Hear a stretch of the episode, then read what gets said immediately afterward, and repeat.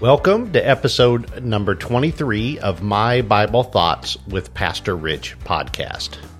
A time where I read a section of Scripture and give you my thoughts on God's Word. Today will be a Bible study of around eight minutes that you can use as a reflection time to draw near and commune with God. I'm Pastor Rich. Thanks so much for being here with me today. My Bible verses are Acts chapter 10, verses 1 through 23 for today, and I read from the NASB translation of the Bible. In our last episode, we learned that when God chooses to convert someone, it's unmistakable to everybody around them. It's a radical rebirth of that person. And my main point today is that God blesses the church by bringing Jew and Gentile together. Listen as I start reading in verse 1. Now there was a man in Caesarea named Cornelius, a centurion of what was called the Italian cohort, a devout man and one who feared God with all his household, and made many charitable contributions to the Jewish people and prayed to God continually. About the ninth hour of the day, he clearly saw a vision of an angel of God who had just come in and said to him, Cornelius.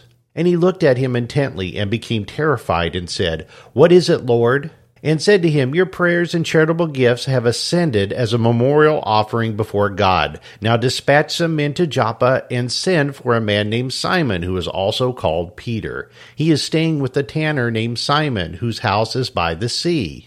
When the angel who spoke to him left, he summoned two of his servants and a devout soldier from his personal attendants. And after he had explained everything to them, he sent them to Joppa. On the next day, as they were on their way and approaching the city, Peter went up to the housetop about the sixth hour to pray. But he became hungry and wanted to eat. But while they were making preparations, he fell into a trance. And he saw the sky opened up, and an object like a great sheet coming down, lowering by four corners to the ground. And on it were all kinds of four footed animals and crawling creatures of the earth and birds of the sky. A voice came to him, Get up, Peter, kill and eat. But Peter said, By no means, Lord, for I have never eaten anything unholy and unclean. Again a voice came to him a second time, What God has cleansed no longer consider unholy. This happened three times, and immediately the object was taken up into the sky. Now, while Peter was greatly perplexed in mind as to what the vision which he had seen might mean, behold, the men who had been sent by Cornelius had asked directions directions to Simon's house, and they appeared at the gate. And calling out, they were asking whether Simon, who was also called Peter, was staying there. While Peter was reflecting on the vision, the Spirit said to him, Behold, three men are looking for you, but get up, go downstairs, and accompany them, without misgivings, for I have sent them myself. Peter went down to the men and said, Behold, I am the one you are looking for. What is the reason for which you have come? They said, Cornelius, a centurion, a righteous and God fearing man, well spoken of by the entire nation of the Jews, was divinely directed by a holy angel to send for you, to come to his house and hear a message from you. So he invited them in and gave them lodging. Clearly, we see God at work. Uh, there are more and more Jews being converted to Christianity. And in chapter 9, it says that they were at peace. Of course they were. Paul, the man who had been dragging them out and killing them, is now a Christian himself. He's preaching the gospel, and the persecution is dying down. We see the number of people becoming converted is growing, the number of churches are growing. They're walking in the fear of the Lord. They're walking in the comfort of the Holy Spirit. They were working in the presence of the Lord.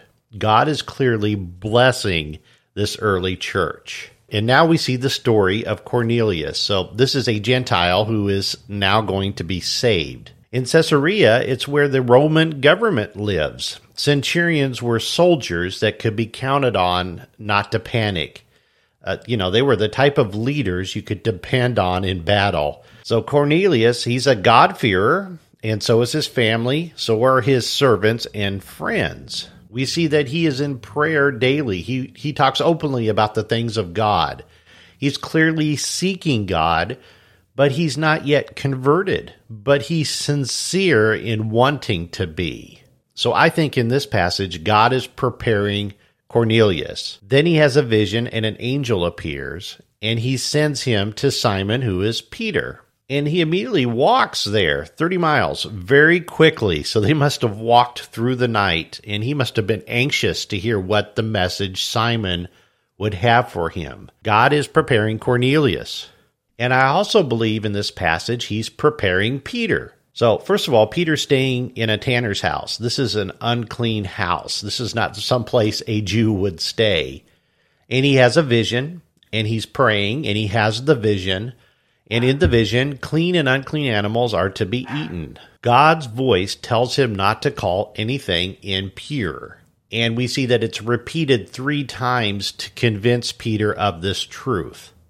Peter's wondering what the vision means the Spirit tells him about the three men waiting at his door. So then we see Cornelius and Peter meet, and Peter begins to understand the vision because he invites them in. He would never have invited a Gentile into the house. And then we see the Jews and Gentiles leave together the next day. They travel, they eat, and they are living together. So God, God is clearly working in the lives of these men. So, in conclusion, Cornelius wasn't chosen because he was good or did special things. He did love and fear God and was thrilled to receive a message of salvation, a Gentile. And I also believe the story of Peter and Cornelius reminds us that God wants us to share the love of Jesus with others, no matter who they are. God accepts all people, nobody is unclean. Those are my thoughts on Acts chapter 10, verses 1 through 23. And in our next episode, we will start in verse 24. Now, on this podcast, the Word of God is lifted up as authoritative, real, and accurate. But I also want to place an equal importance on prayer. I want to encourage you to pray along with me no matter where you are listening to this recording. Let's pray. Heavenly Father, thank you for the church we are thankful that it's not exclusive. Come all who may. We thank you for your word. We thank you that your word is sufficient. Nothing else is required to be convinced of our sin and receive salvation. Father, may we testify you for your glory. Give us bravery, courage, and love enough to tell the message to anyone who is willing to listen. Thanks for the freedom to go to anyone with the gospel message. We ask that you put those people in our path today. Give us the heart to share and the words to say.